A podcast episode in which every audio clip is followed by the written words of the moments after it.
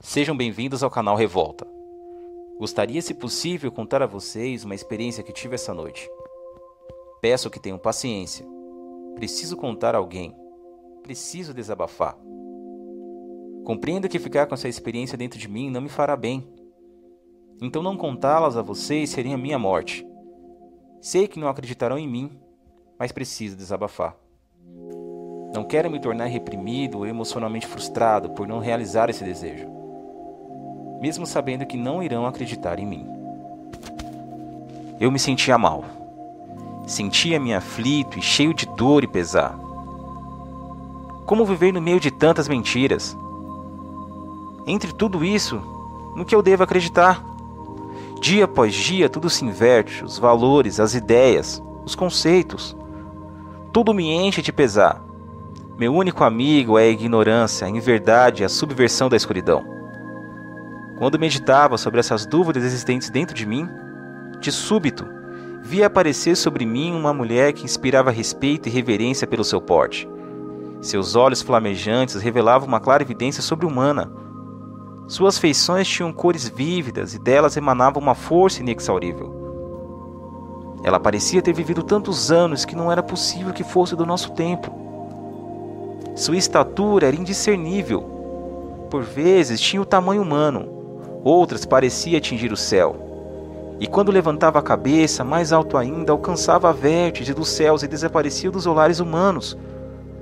Suas vestes eram tecidas de delicadíssimos fios trabalhados minuciosamente, feitos de um material perfeito.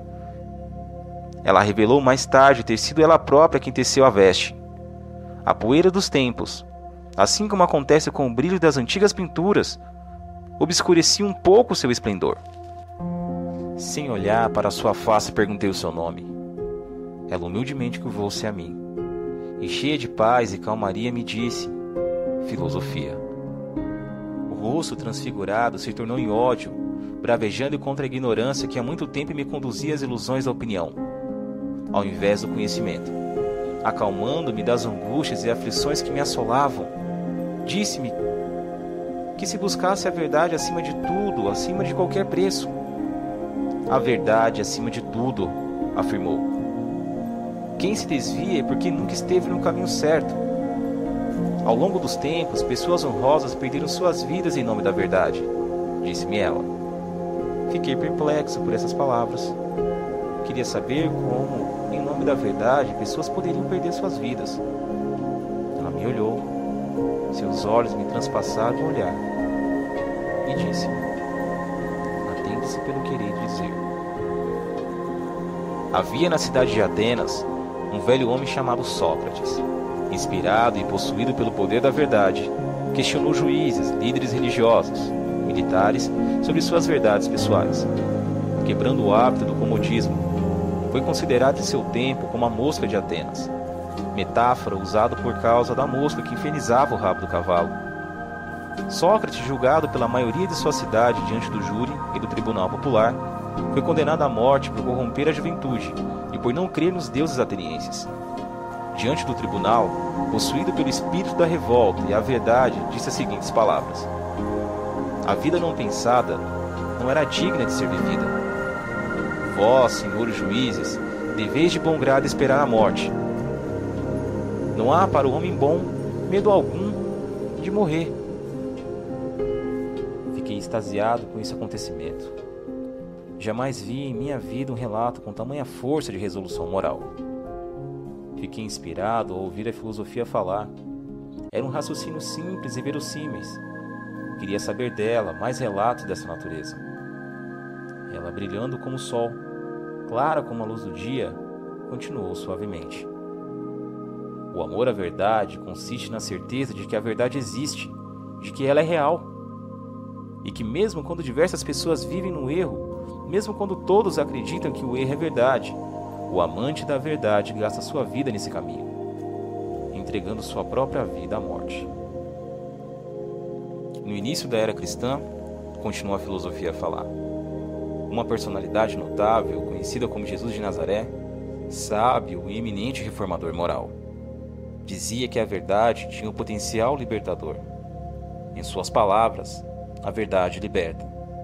acusado segundo os códigos do ordenamento judaico, foi morto por questionar a ordem vigente, sendo massacrado, espancado, humilhado e sofrendo uma morte horrenda.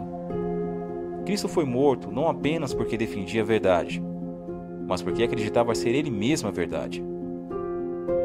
Junto com esses eminentes homens, Sócrates e Jesus, existiram outros. Que, pelo poder esmagador da verdade, por acreditarem que a verdade é real, não meramente uma realidade subjetiva ou relativa, padeceram em nome da verdade. Eu simplesmente não conseguia assimilar tanta informação.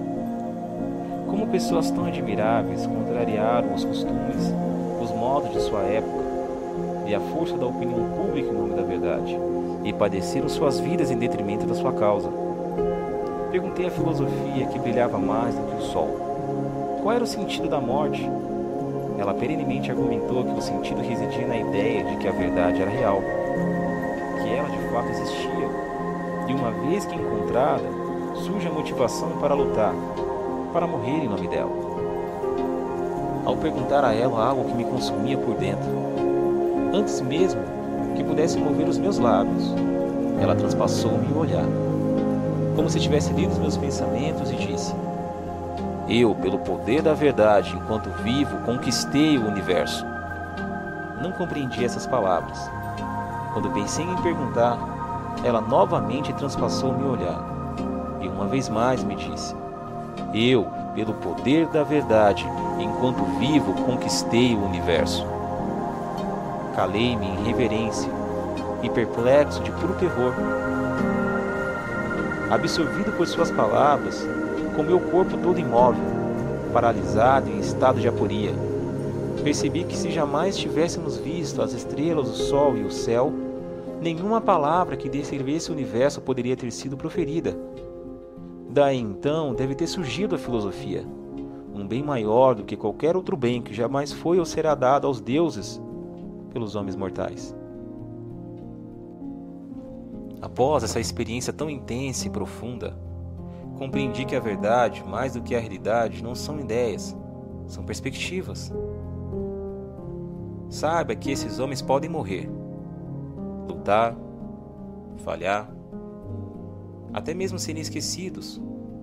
Mas suas ideias podem inflamar o mundo mesmo passando décadas. Simplesmente porque são perspectivas. Agora sei que acreditam em mim, porque vocês veem como eu vejo, sentem o que eu sinto. Se essa sensação é real a todos vocês, então não deixem que as chamas da revolta se apaguem pois pelo poder da verdade, nós, enquanto vivemos, podemos conquistar o universo.